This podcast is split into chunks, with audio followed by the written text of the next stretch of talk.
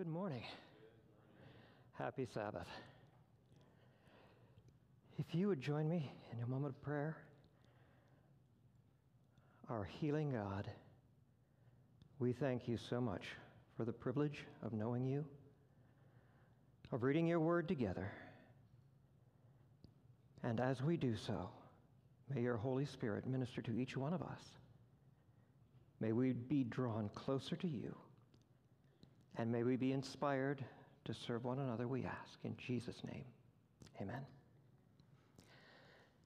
Now, when Pastor Mike asked me if I would preach on a week when he was gone, he was kind enough to give me plenty of advance notice.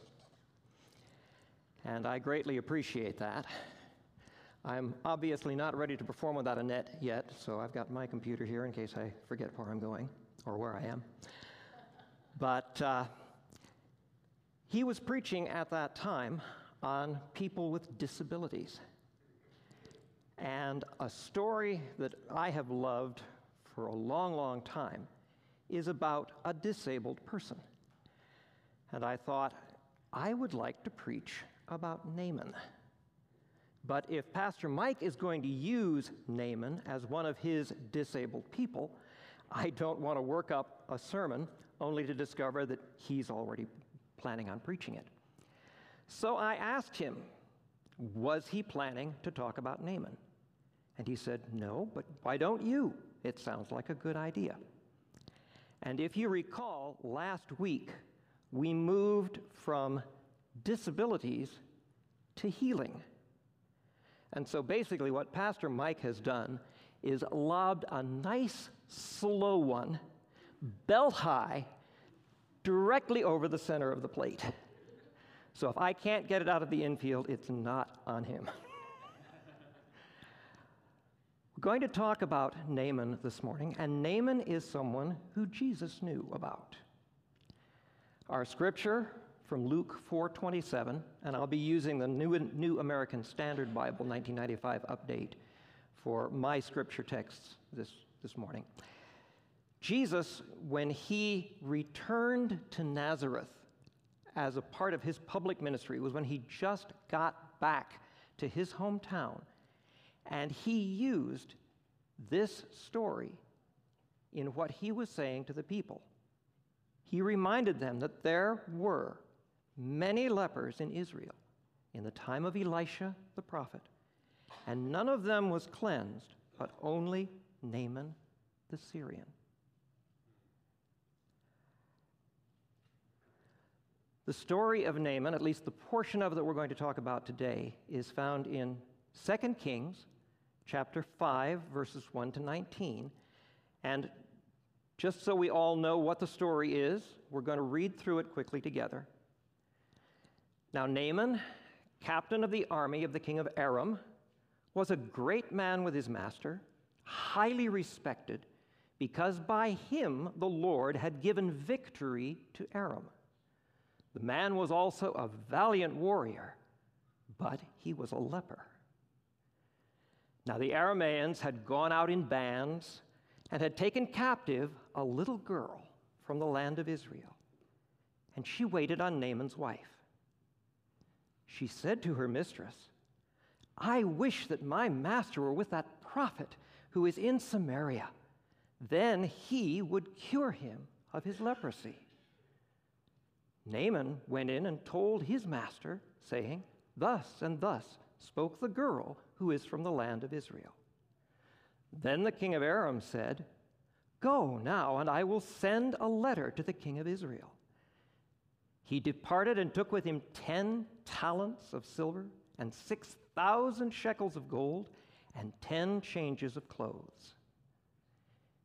He brought the letter to the king of Israel, saying, And now, as this letter comes to you, behold, I have sent Naaman, my servant, to you, that you may cure him of his leprosy.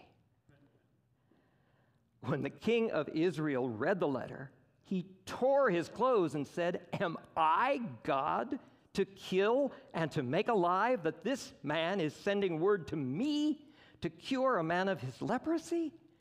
But consider now, and see how he is seeking a quarrel against me. It happened when Elisha, the man of God, heard that the king of Israel had torn his clothes, that he sent word to the king, saying, Why have you torn your clothes? Now let him come to me, and he shall know that there is a prophet in Israel. So Naaman came with his horses and his chariots and stood at the doorway of the house of Elisha. Elisha sent a messenger to him, saying, Go and wash in the Jordan seven times, and your flesh will be restored, and you will be clean. But Naaman was furious and went away and said, Behold, I thought, he will surely come out to me and stand and call on the name of the Lord his God and wave his hand over the place and cure the leper. Are not Abana and Pharpar, the rivers of Damascus, better than the waters of Israel? Could I not wash in them and be clean? So he turned and went away in a rage. Then his servants came near and spoke to him and said, My father, had the prophet told you to do some great thing, would you not have done it? How much more then when he says to you, Wash and be clean? So he went down and dipped himself seven times in the Jordan, according to the word of the man of God. And his flesh was restored like the flesh of a little child, and he was clean. When he returned to the man of God with all his company, he came and stood before him. He said, Behold, now I know that there is no God in all the earth but in Israel. So please take a present from your servant now. But he said, As the Lord lives before whom I stand, I will take nothing. And he urged him to take it, but he refused. Naaman said, If not, please let your servant at least be given two mules' load of earth for your servant will no longer offer burnt offering, nor sacrifice, nor will he sacrifice to other gods, but to the Lord. In this matter, may the Lord pardon your servant. When my master goes into the house of Rimmon to worship there, and he leans on my hand, and I bow myself in the house of Rimmon, when I bow myself in the house of Rimmon, the Lord pardon your servant in this matter. He said to him, Go in peace. So he departed from him. Now, there are a number of individuals that we see in this story. Obviously, there's Naaman. We call it the story of Naaman, but I'm not sure it really should be, and we'll get to that soon. There's also a little girl. We don't know her name. We don't know where she's from. She's a little girl. There's Naaman's wife, who basically just interacts with this little girl and with Naaman. That's about all we know about her, but she's mentioned in the story. There's the king of Aram, now, if you're reading from the King James Version or some other versions, Aram is Syria. So this is the king of Syria or Aram. There's the king of Israel. There's Elisha, the prophet, a messenger that Elisha sends, and Naaman's servants. Let's start with Naaman. Verse 1 tells us that Naaman was captain of the army of the king of Aram.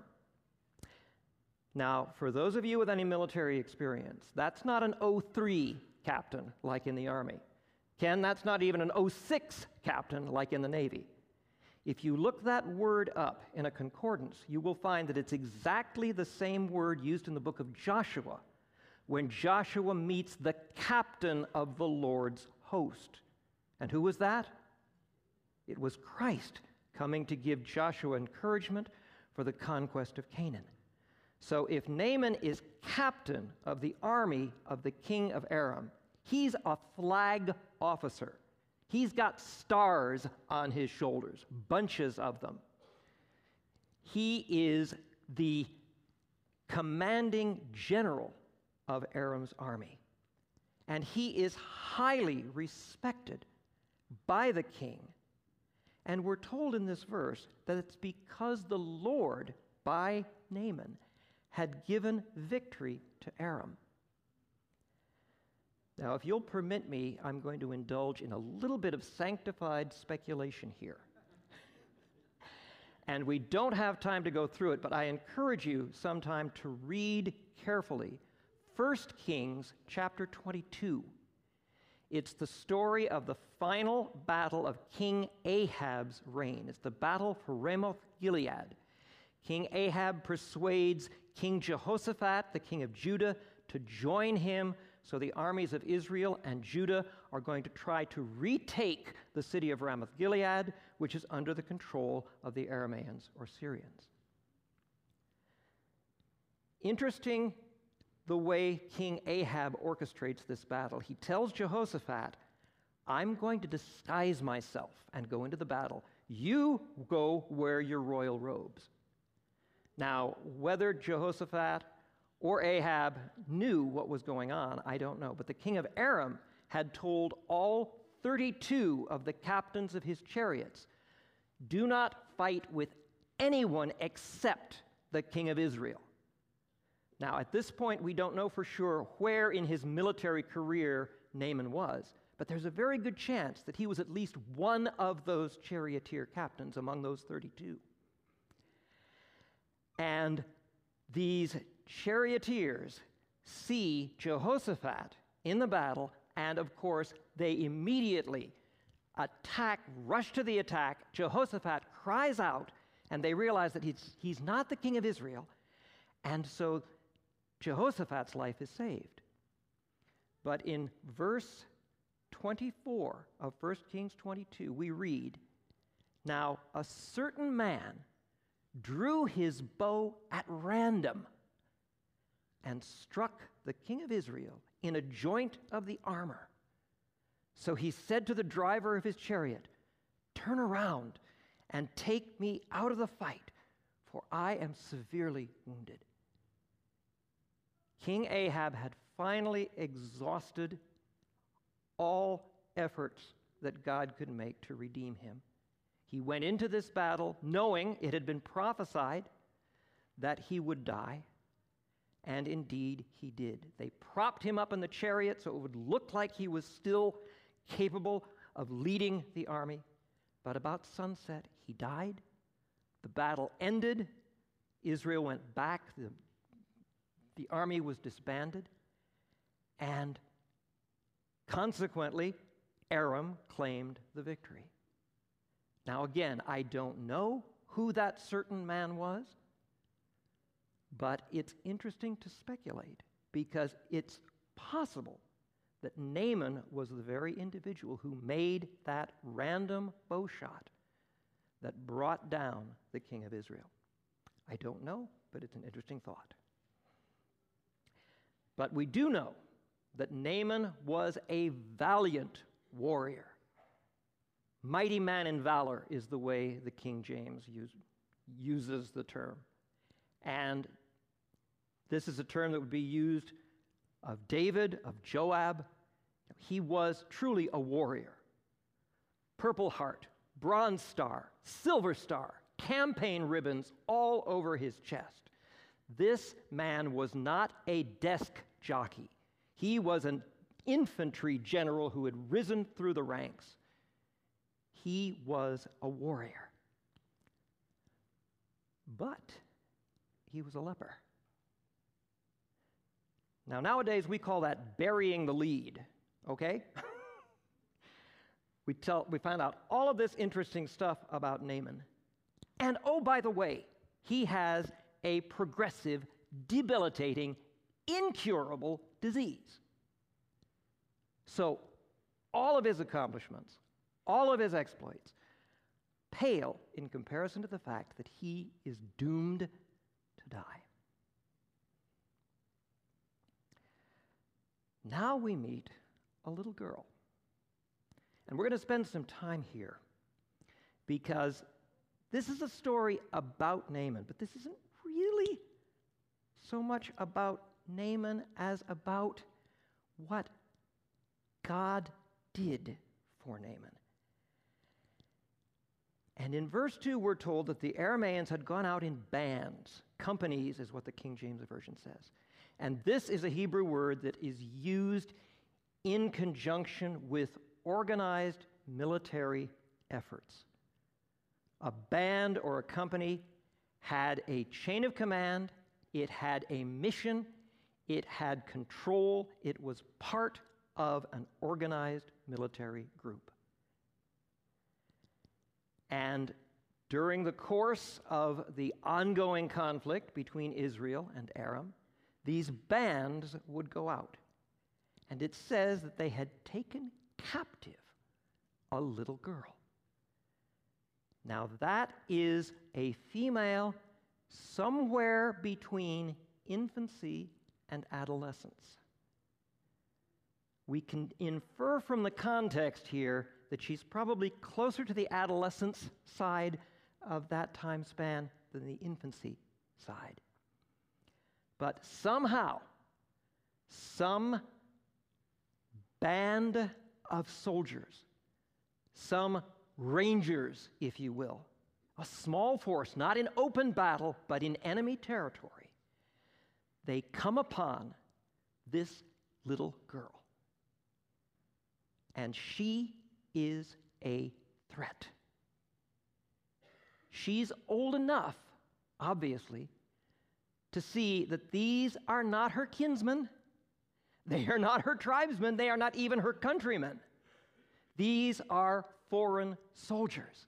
And in that instant, she becomes a threat to them, to their team, to their mission. And what do you do with a military threat? You neutralize it. Now, they can make dead certain that this little girl never has the chance to tell anyone what she's come upon.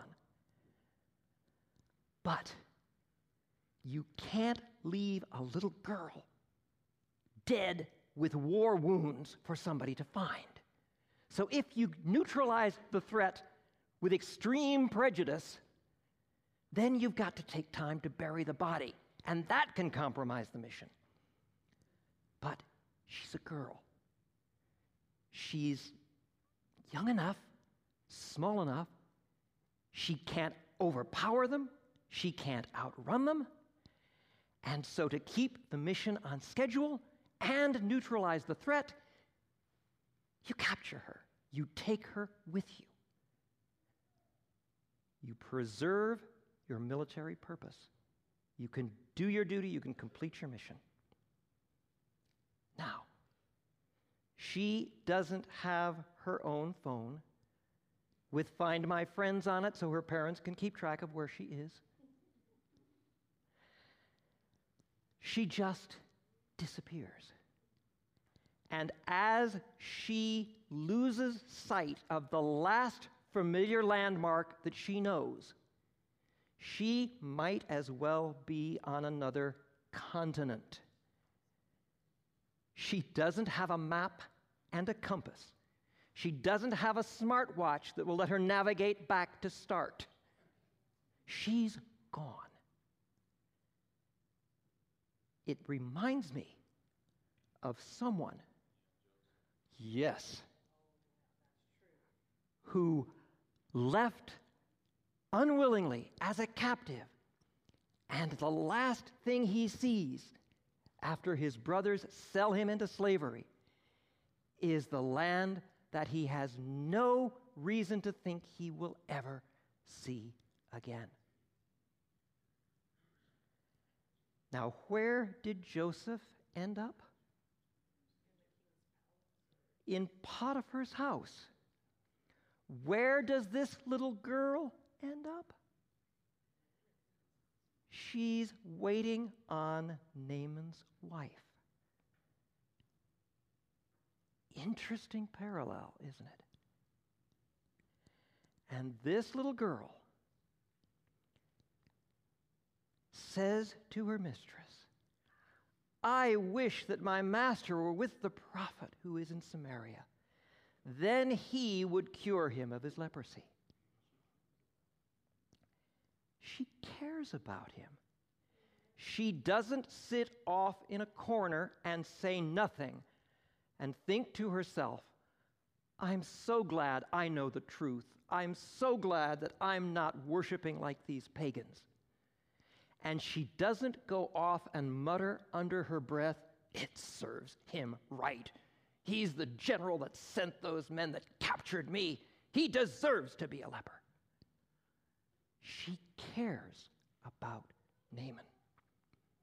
Now, she knows about the prophet in Samaria. Is she following the prophet's Twitter account? No. Is she going in to watch Good Morning Samaria on the satellite feed when Naaman's wife is outside of the media room? No.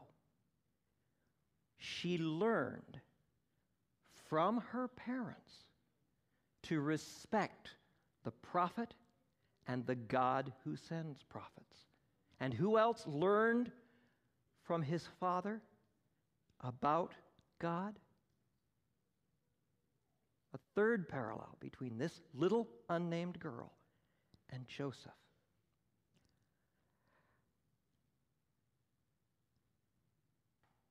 Jesus said in Matthew 5, chapter 43, or excuse me, Matthew chapter 5, verses 43 and 44. You have heard that it was said, You shall love your neighbor and hate your enemy. But I say to you, love your enemies and pray for those who persecute you. That little girl wasn't listening to Jesus when he spoke those words, but she had learned the same principle. Cynics might say she had Stockholm syndrome, that because she'd been captured and was held hostage, she was sympathizing with her captors. I don't believe that. I think this little girl had been so well trained by her parents that she was able to care for and offer hope to the commanding general of the army that had taken her away from everything that she knew. Obviously, she said this to Naaman's wife. Naaman's wife tells Naaman. Naaman goes to the king of Aram.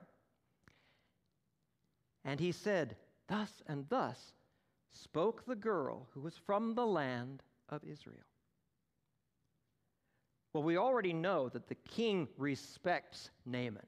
Naaman is the king's literal right hand man. And he says, This is wonderful. I'll write a royal letter. I will dispatch it with you. You go to Israel and see if you can have this disease cured. And obviously, since Naaman's health is worth more to him than any amount of money, he takes a very good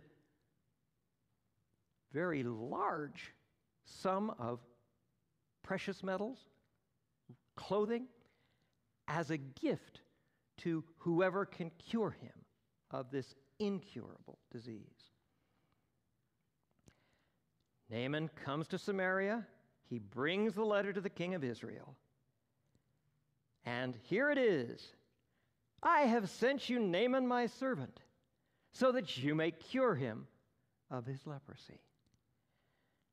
Now, the king of Israel is also a warrior, at least a warrior of sorts. He's a descendant of Ahab. Ahab died in battle. There is a great tradition of warrior kings of Israel going all the way back to Saul, David. So, not only is he a warrior, but he's also king, which is a pretty important position. And you know, I'm sure he likes the job. I'm sure there are perks. But what does he say about all this? Am I God? I'm supposed to cure this guy? This king, this royal personage, is sending a direct communication, royalty to royalty, to me, and I'm supposed to cure this guy? This is going to be an international incident. We could actually end up with a real war here. You notice he doesn't even call Naaman by name, even though the letter tells him Naaman's name. It's what am I going to do about this? This is going to look bad. We're going to have an international incident. There are going to be repercussions. The diplomatic community is going to go crazy. This is not good. Well, you know, if you're king, it's all about you, I guess. But Elisha is a man of God, he's a prophet. He was mentored by Elijah, who was taken to heaven in a chariot. And the last thing that Elisha asked of his mentor was a double portion of your spirit. Elisha is God's prophet. He expounds and demonstrates the will of God to the people around him. That's what prophets do. So Elisha hears about the king having ripped his clothes and basically having a temper tantrum over the situation. And Elisha says, Why have you torn your clothes? Send him to me, and he'll find out that there is a prophet in Israel. So here comes Naaman with the horses and the chariots. This is a military convoy because this is the commanding general. They get to the doorway of the house of Elisha, and Elisha sends a messenger. And the messenger says, Go wash in the Jordan seven times, and your flesh will be restored, and you will be clean. Well, Naaman loses it. There's no other way to describe it. He was furious. Who does this guy think he is? Who does this guy think I am? Where is the honor guard? Where is the military band? Where is the reviewing stand?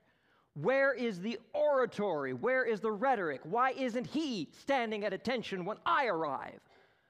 Why isn't he out here invoking his God and waving his hand over my leprosy? What is this? He sends some trainee out with instructions written on a post it note? I'm out of here.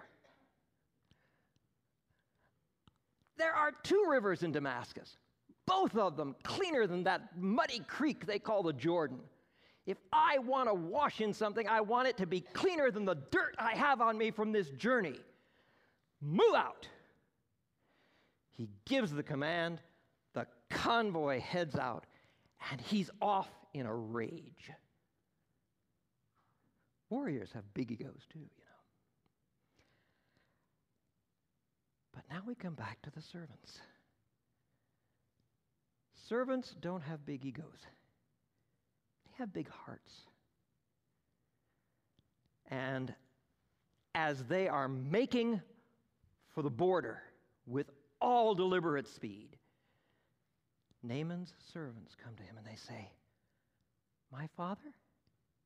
And by the way, that's the Hebrew root from the Aramaic that Paul uses when he says, We cry, Abba, Father. It's a term of respectful endearment. It's like saying, Daddy, think about this. If that prophet had told you to do something really difficult, something that really tested you, you would have risen to that challenge. All he said was, Go wash and be clean. And so Naaman heads down to the river and dips himself seven times. Why seven? God likes the number seven. He created the world in seven days. We have messages to the seven churches. We have the seven trumpets. God likes the completeness symbolized in the number seven. Not once, not twice, not just a few times, but seven times. Naaman follows the instructions and he comes out of the water physically healed.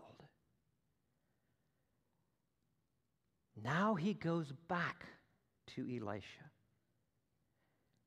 And he's the one that stands before Elisha now. And he says, I know that there is no God in all the earth but in Israel. So let me offer you what I brought. Let me give you something for what you've done for me. Elisha says, Absolutely not. As the Lord lives, I will take nothing. And Naaman thinks, Okay. We're negotiating here. He's being modest. That's fine. I'll offer again. And Elisha refuses again. And now that Naaman is physically healed, he's also being spiritually healed. And I like to think that this is the moment in Naaman's life when he grasps the concept of grace. He can't buy what's been done, it's a gift. And so he asks for two loads of dirt two mules' load of earth so that he can take this back and have a little bit of the soil of the country of the God who has healed him, where he will worship and offer sacrifices. And then he asks for pardon he says, I'm still the commanding general. I'm still the king's literal right hand man. I can't convert the king immediately. And when he goes into the temple of our national God to worship, I'm going to be taking him in. I'm going to be escorting him. It's my job. But when he leans on my hand and we both bow down, I will be performing an act of service to the king. I will not be performing an act of worship because I am not going to worship another God anymore. And Elisha says to him, Go in peace. We have a healing God. As we talked about last week when Pastor Mike was teaching us, physical disabilities are repeatedly used in Scripture as a metaphor for the universal, incurable spiritual disability that results from our sinfulness. Sin is a plague, it has an attack rate, an infectivity of 100%. If you're a geneticist, it is a dominant trait with 100% penetrance. We cannot escape it. It is incurable. We are under a sentence of eternal death because of our sinfulness. That fact pales in comparison to any physical disability that we may have. And so, as Jesus said in the scripture when he was talking to the congregation in Nazareth, not all those with physical disabilities are healed. At least not in this present life and not by divine intervention.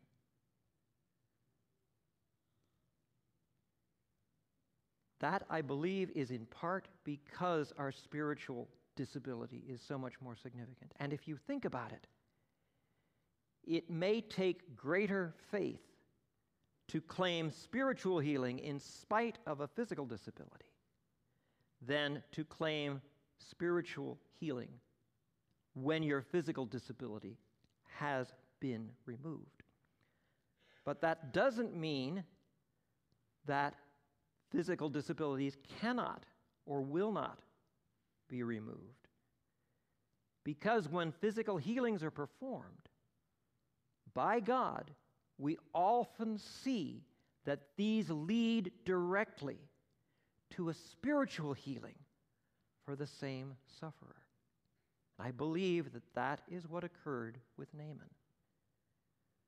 God used his physical healing to give him spiritual healing.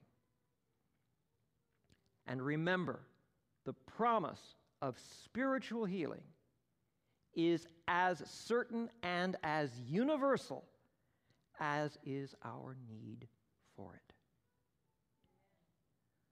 All that the Father gives me will come to me, and the one who comes to me I will certainly not cast out.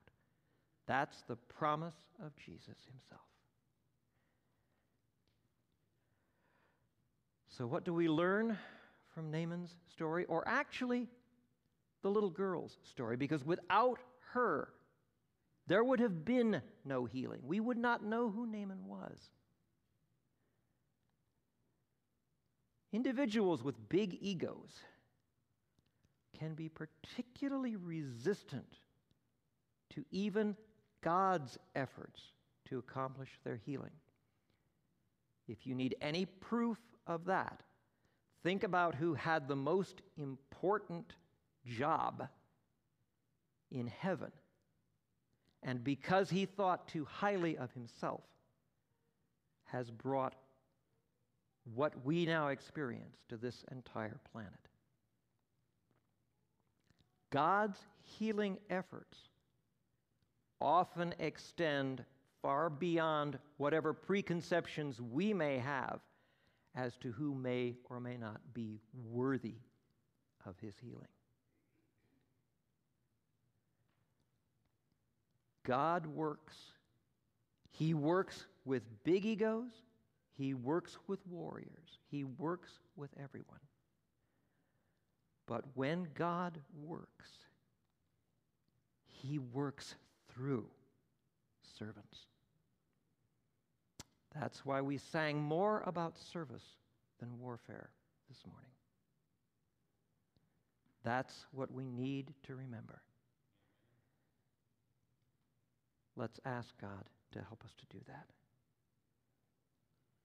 Lord, we thank you for this story. We thank you for the way we can see how you lead through amazing circumstances and show us over and over again how much you love us, how much you desire to save us, and how much you desire for us to allow you to use us to help draw others to you. May we do that as we leave this place. We